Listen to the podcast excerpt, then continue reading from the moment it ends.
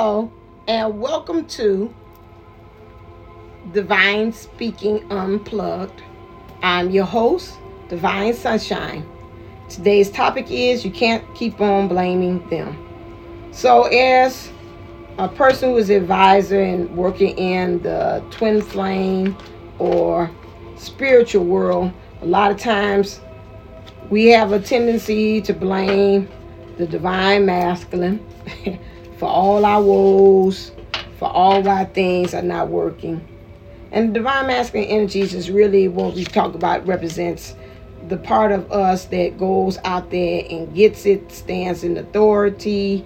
Um, and when we look at from the divine feminine energies aspect, majority of the time is like, you know, we are observing.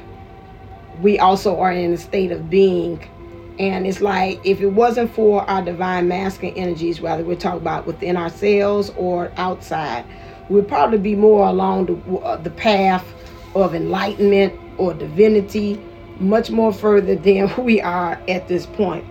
And we like to a lot of times blame the divine masculine energies uh, as well. And I know that from looking at readings and things of that nature. Uh, a lot of times, you know, they say divine masculine is leaving, but somebody he can't get it together or X, Y, and Z. And we like, listen here, just like that Facebook uh, quote that said, we could be great, but you playing. And a lot of times when we look at our journey and as far as where we're going, we a lot of times like to say that the stumbling block or the things that's blocking us from us being able to go to the next level in our journey is because our divine masculine energies. It's, again, it's not showing up the way we want them to.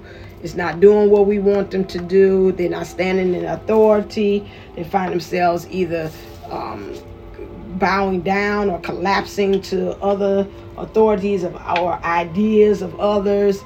And then we're like, I be darned. But you know, now even when I'm looking at different readings now, I even tell myself to look and see about where is it in that reading when they talk about the divine masculine energies? Is that talking to me? It's no more blaming it on them, but we could be great if they would get their act together. Because again, that divine masculine energies, that's where that duality comes from. The divine masculine that I'm talking about, I'm talking about myself. I'm talking about me. And again, that's going back to the policy about the fingers and three fingers pointing back at me. And that is actually what's going on. That we have to start now, even when we're looking at things that's talking about the divine masculine energies, we cannot continue to be in separatism in our ideas about stuff. Because it's always easier for us not to accept um, the blame for things or anything that's negative and say actually us. Those of us that are able to do that, we have really spiritually grown. We have really spiritually done the work that have caused us to be able to get to the point to saying, you know what, uh, yeah, I was the cause of that. That was my fault, you know. And that's when you know you have the growth. But when we keep on looking at it in the sand, you know what that sounds like anything's negative and we want to put that label or stamp on our counterpart or on our partner. That's where it lets you know as soon as you start doing that, that again, I have forgotten and I have separated myself from me saying that, you know what, it too could be me too, Lord, standing in the need of prayer, not just that person. And then how that thought keeps us in separatism or separation when we should be thinking about uh, ways in which we could be able to work on things together. So I just wanted to drop off this idea or this thought or this concept about again, we can no longer blame others.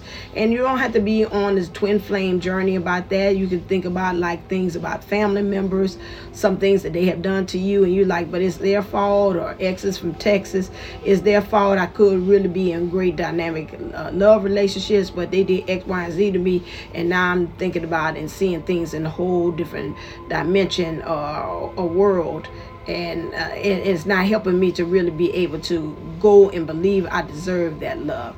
Think about how that again, how you're looking not to see about how it reflects upon you or how that incident or that situation a reflection of you rather it's the same or it could be different you always should be looking at it about from a point of view of what am I learning from this.